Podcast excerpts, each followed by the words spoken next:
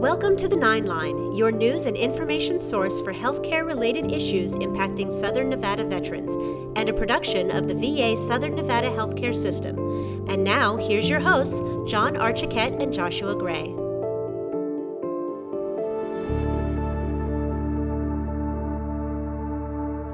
Hi, welcome to the Nine Line Podcast. I'm your host, John Archiquette. Joining me as always, Joshua Gray. Hi, John. How you doing? I'm doing pretty well. It's uh, finally getting some nice fall weather out here. Yeah, yeah, it's really nice. I had my pumpkin spice latte this morning. Oh, geez, here we go. it is hoodie weather now, though, It so is, I'm very, very happy that I can, you know, go into the closet and finally break the hoodies out. It last week was the first week in I don't know how long that I didn't have to turn the air conditioning on in my house. So I'm looking forward. I'm glad fall is finally here in November. Ugh.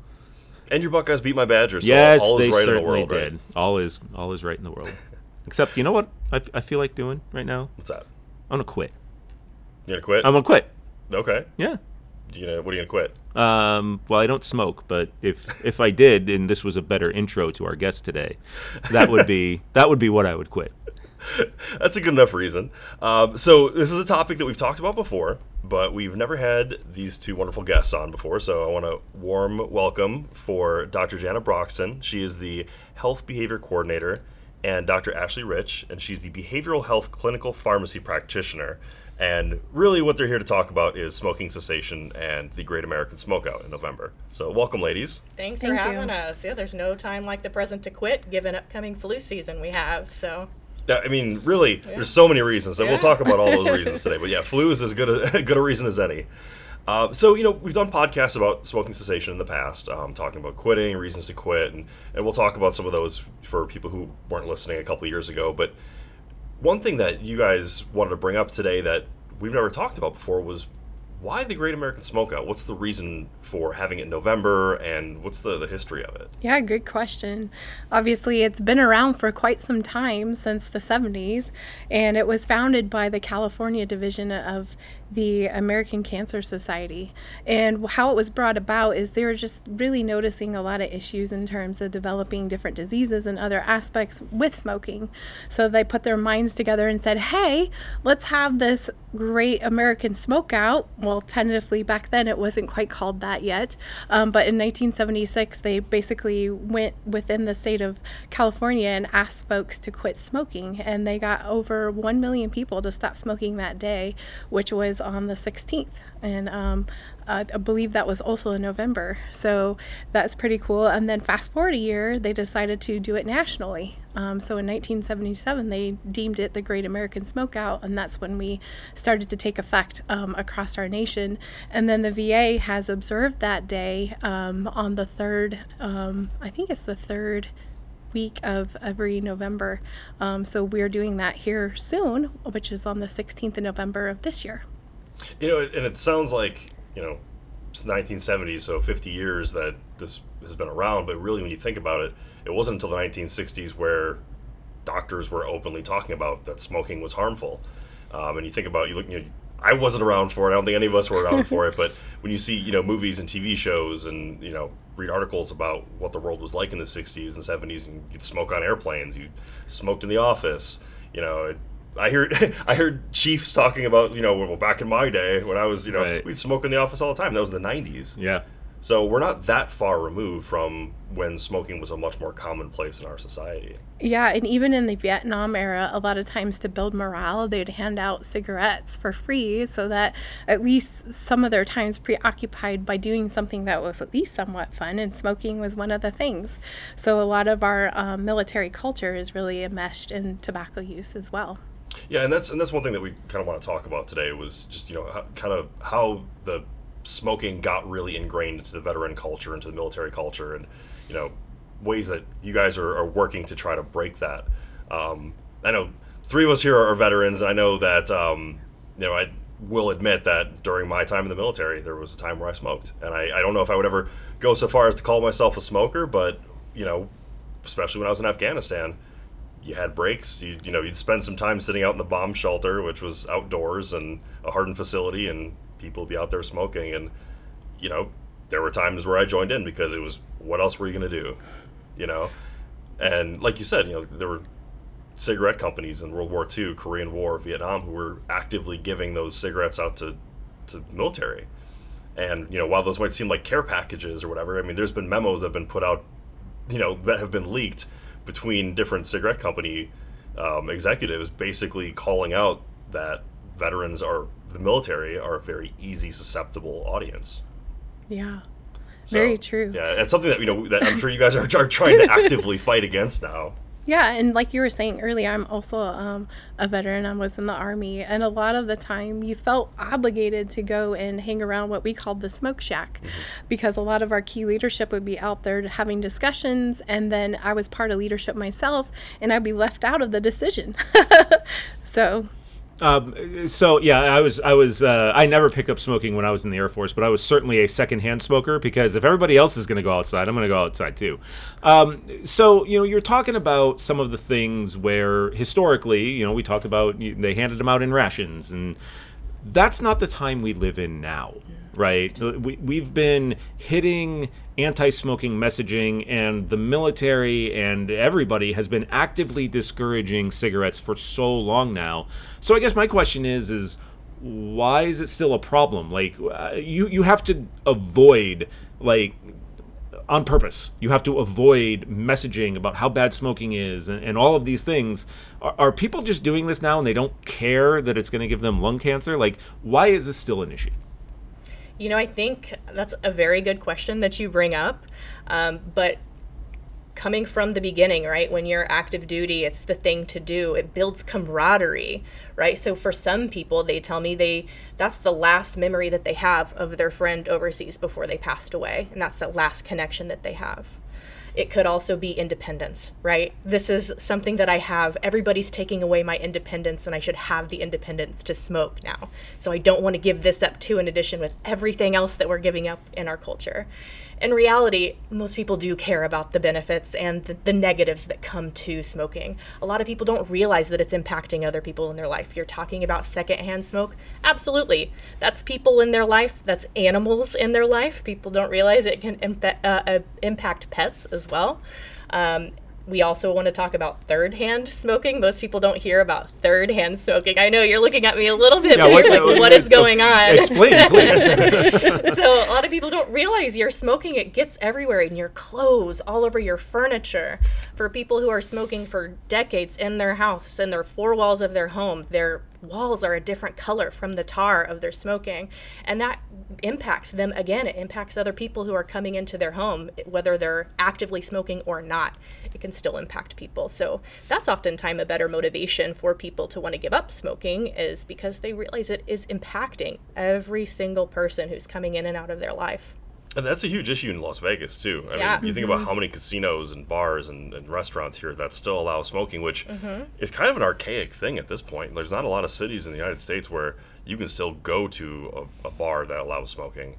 Um, but you know, Vegas is still uh, still holding on to that. So, But even you know, now, there are some hotels that are giving it up too. So some hotels true. and casinos are, are catching on to. I know a lot of the restaurants trend. I go to here, they have very specific areas set up if you want to smoke, and it's walled off, and it's plastic and air filtration and a whole bunch of things like that. So I know, I know a lot of that's changing. Yeah. It's, you've, Yeah. you've got to be shoved into the corner, you know, like like some kind of freak if you, if you want to smoke. So true. Yeah. But you know, if you if you want to go to one of those kind of restaurants know, or a bar like that, that's you know that's great. But if say you want to go to a casino to see a show, you don't have that option. The, the casino on the main floor is still going to allow smoking, and no matter how much they try to reduce that through ventilation systems or whatever, you know, I'll come home after going to a concert and I haven't smoked a cigarette in years, and I'll come home and I'll wake up the next day and my clothes still like smell, smell like cigarettes, and I'm just like, oh god.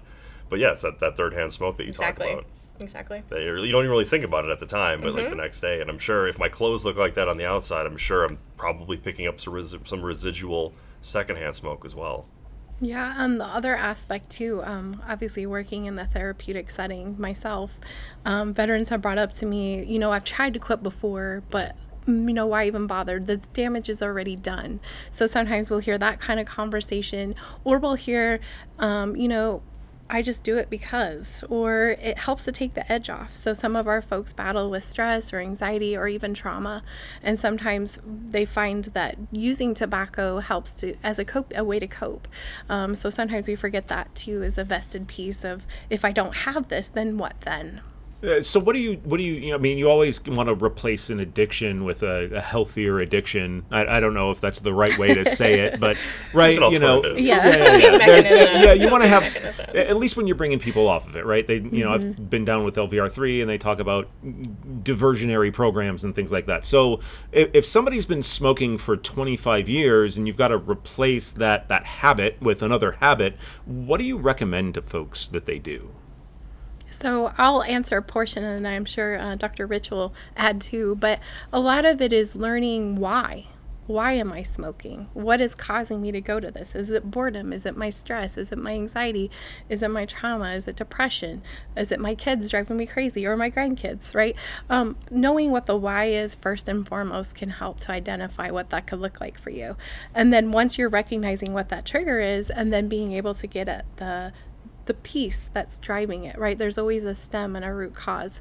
Um, so that's where you can connect with some of our pieces. If you're not quite ready for therapy, we have whole health and other avenues that you can explore and learning how to manage some of those symptoms. Because it's not just as simple as smacking a nicotine patch on and, and reducing the dose and now I'm now I'm not a smoker anymore, right? Exactly. Yeah. There's always other pieces that are happening. You know, we're living life, we're human. Mm-hmm. life is always happening around us, so there's always things that could trip us up and cause us to go back to using tobacco. But it's just learning different techniques and ways to cope and manage that can get us staying on track and maintaining quitting tobacco. There are definitely other techniques that, that people don't realize and i strongly believe that knowledge is power for everything.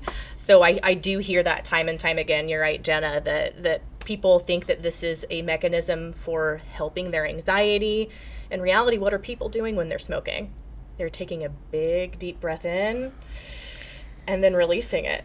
That's that's a strategy in and of itself for managing anxiety. It's not the fact that their cigarettes are helping with anxiety. It's the fact that they're taking a deep inhalation in and out and you can do that without the harmful chemicals.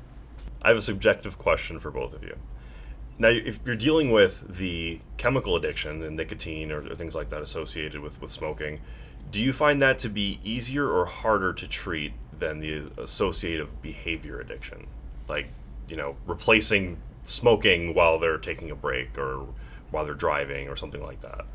That's a really good question.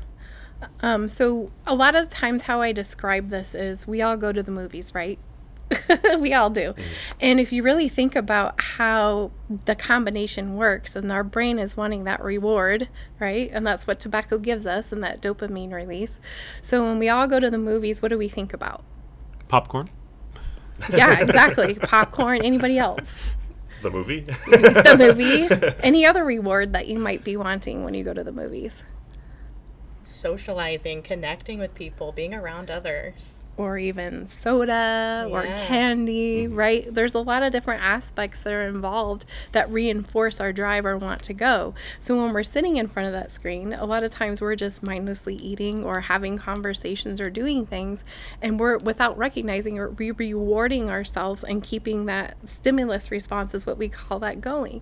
So a lot of this is just scaling back and recognizing what is it that's keeping me in this circle. So it is a chemical piece, but it's also a behavioral part. And a lot of it is being able to highlight and put that recognition on what am I doing that's continuing to perpetuate the cycle. So if someone comes to you and expresses interest in, in quitting smoking, you're not just going in there with the, the mindset of, okay, I need to attack the associated behaviors or I need to give a nicotine patch. You're really doing a holistic approach and trying to come at it from all angles. Exactly. Medications aren't everything, they're not for everybody. Um, they definitely have a place for people who have tried to quit on their own unsuccessfully. They've tried to make that behavior change sometimes the first step is adding a medication to give them a, an extra push to create those changes. And that's perfectly okay. So sometimes that is a nicotine patch, nicotine gum, nicotine lozenge. We have prescription medications like Chantix. Everybody hears of those fancy commercials that came out about Chantix, um, but we also have many others that we can use um, that might help something else. We have we have depression medications that also help quit smoking. So we have a wide variety of things that we can use to help uh, people who are wanting medication.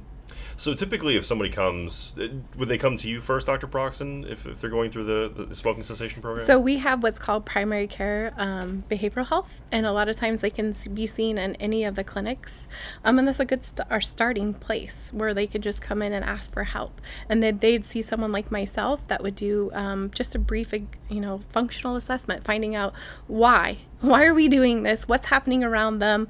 And what could we do to change that behavior ultimately? And with that, a lot of times then we can have a conversation with our, our pharmacists, our PACT pharmacists that are right in our clinics. If they're wanting to have a combination, which is usually highly evidence based and best practices, is to have both the medication and the therapy happening at the same time. We see the best outcomes that way. So a lot of times we'll initiate that warm handoff to our provider and in the same visit, which is really cool. And then they're able to have both the medication and the therapy starting at the same time. And then we'll be able to set goals and do different things um, to see changes in terms of use.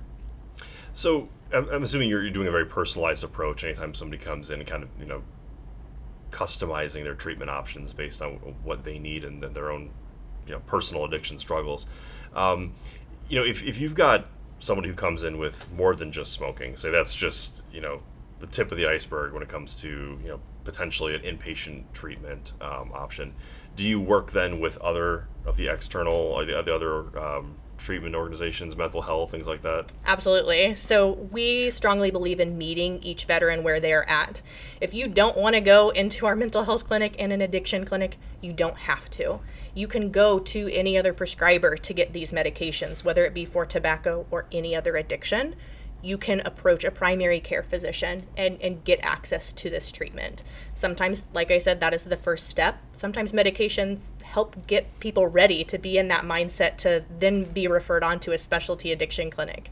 Um, it's just, like I said, we strongly believe in meeting them where they're at, and we just want to treat as many people as possible. So we talked a lot about the, you know, how we can go about quitting smoking. Um, we're going to take a quick break. When we get back, we'll talk about why you should quit smoking. You're listening to The Nine Line, a production of the VA Southern Nevada Healthcare System. We'll be back with more right after this. Victor deployed for the first time to Afghanistan in 2003. At 4 in the morning, my phone rang. They said, I regret to inform you that your husband was wounded in action. Victor sustained a moderate traumatic brain injury I was doing school full time, and I was also then caring for Victor. One of the most important elements of caregiving is taking care of yourself. I just didn't want to forget that I also had goals and that I also had a life. What I did is I challenged Victor to meet me halfway. There are almost 6 million military and veteran caregivers across the nation. We have our own journey, and we can fulfill that journey at the same time that we are helping our loved one. Visit aarp.org/caregiving for a free military veterans guide to navigate your caregiving journey and better care for your loved one and yourself. Brought to you by AARP and the Ad Council. Hi, I'm Mike Richmond of the U.S. Department of Veterans Affairs with this message for veterans. If you're a veteran having thoughts of suicide or know of a veteran at risk for taking their own life, Call the new Veterans Crisis Line number 988, then press 1. It's available 24 7. This shorter, three digit number provides an easier to remember way to access the Veterans Crisis Line, which links to over 500 VA suicide prevention coordinators. Suicide prevention is VA's top clinical priority, and in the words of VA Secretary Dennis McDonough, during a crisis, every second counts. This new number, he says, makes it easier for veterans and those who care about them to reach life saving support without having to be enrolled in VA benefits or health care. For more information, go to veteranscrisisline.net. That's veteranscrisisline.net. I'm Mike Richmond. Welcome back to the Nine Line, Southern Nevada's source for veteran related healthcare news and information. Here's your hosts, John Archiquette and Joshua Gray.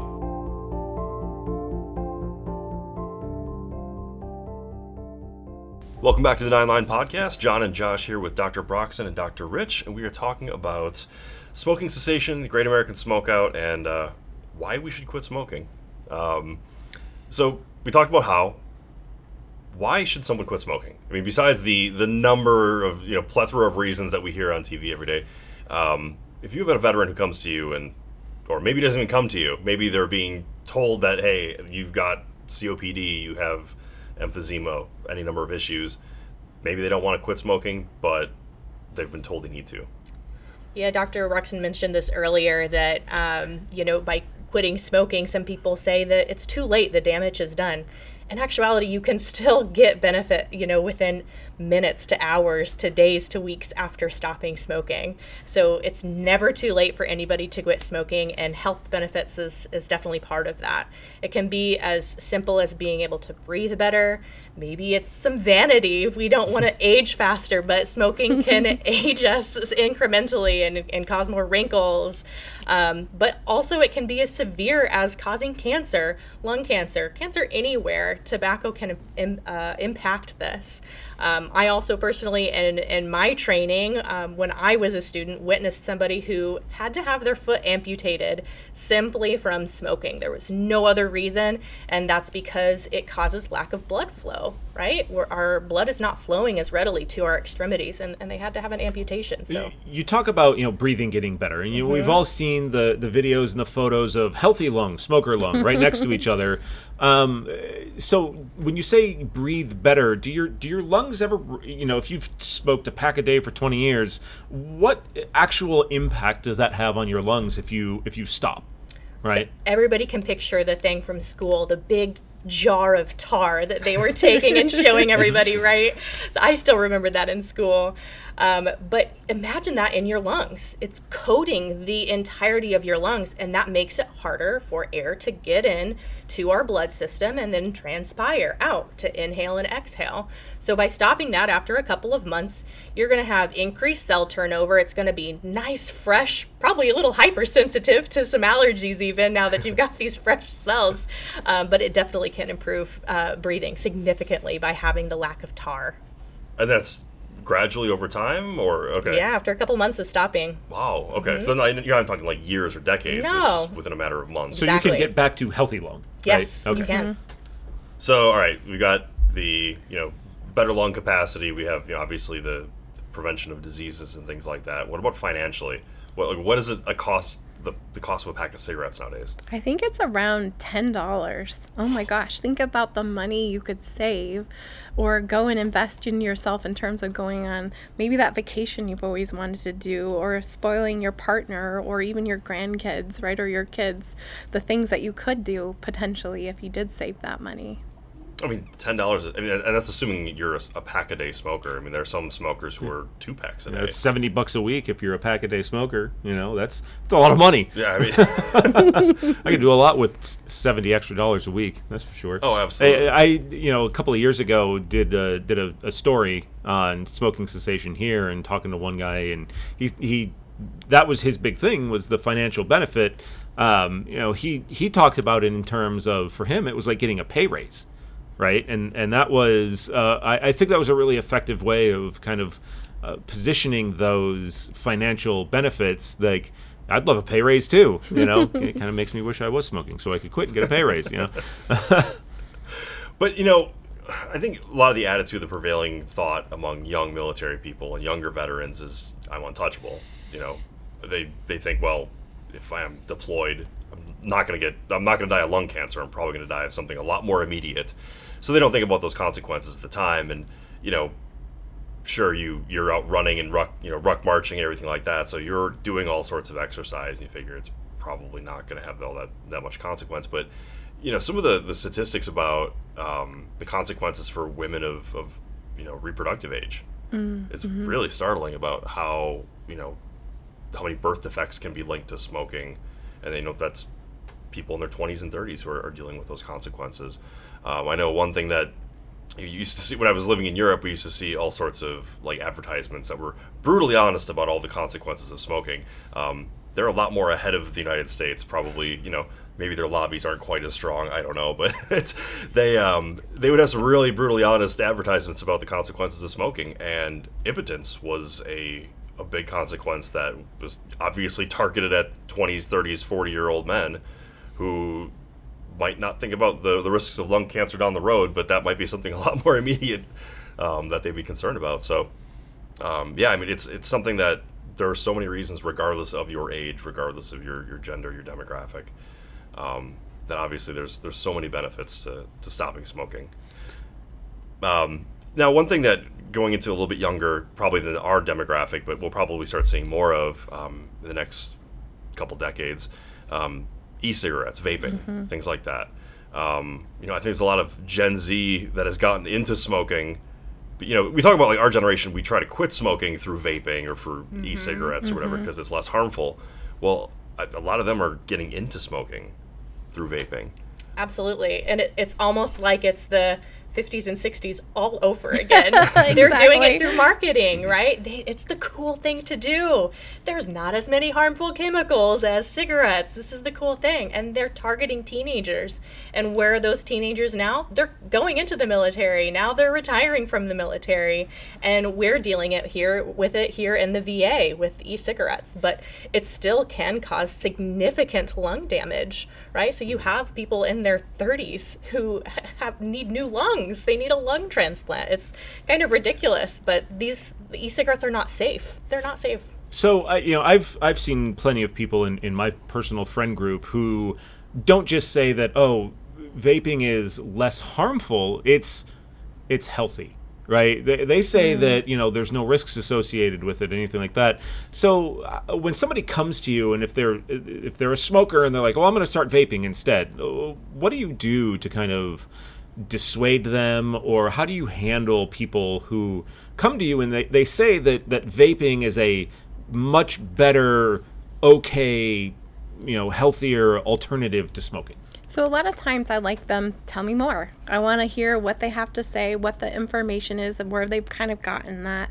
And then I politely ask if it's okay for me to share my information so that we're honoring the veteran in terms of their autonomy, right? Because sometimes we forget that part. Um, we try to give all of our information and just talk over the veteran, and then that kind of pushes them away from wanting to make that change or wanting to, what we call, and especially in motivational interviewing around substance use, is change talk. We want to drive that change change talk and have that conversation of what that could possibly look like and have them start to envision what that change could possibly be and how it would impact them as a whole and even systems around them. Because we know a lot of our veterans are looking at not only themselves how often we hear them say you know i'm worried about my family member or my partner or something else. So really involving their values. So when we do that conversation then we're able to fill in the blanks of the misinformation right? Then we're able to give that information and then we have them give us that information back so we can understand what they've digested and then again we could come back with whatever aspects of conversation to further that change talk. So a lot of it is um, having more of kind of like we're doing today, just that dialogue, right? Um, of really hearing what they have to say, what they know about it, and then we're coming in as our expertise. We're not the experts, they're the expert in their lives and what they do and what matters most to them. So we're just coming alongside and saying, here's what I can do to support you in terms of changing. How often do you get veterans in front of each of you that are there against their will, right? Like they don't want to stop smoking, but their wife says that, you know, you should probably go and, and or their partner, right, says you should probably go and look into this and okay, fine, right? And, and you know, you're not you don't have somebody who's receptive to, you know, they're in a way they're hostile to what you have to to offer. Um, how often d- does that happen? And and what do you guys what do you do to kind of combat that? daily, every single day that I'm at work. But isn't that a great motivation for change, right? Sometimes it is hard to come up with that internally. And, you know, maybe veterans don't care about themselves. They've put themselves on the line, in the line of duty. but the things that they fought for, their loved ones, their freedom, they can use that as an, an amazing motivator to cause change and create this positive change in their life. So I don't think that's necessarily a bad thing to want to do it for other people. You know, they weren't forced into my office, they walked there with their own two feet, right? Mm-hmm. And they're wanting to, to change for a reason. They're in my office for a reason. So, yeah. And I'll add to that because it's not uncommon. I mean, how many of us have gone through that ourselves where we're feeling like we have to make a change? And then we're kind of what we use that word ambivalent, right? We're weighing the pros and cons. We're like, oh, danged if I do, danged if I don't. And we kind of feel that guilt or whatever that could be coming up from that.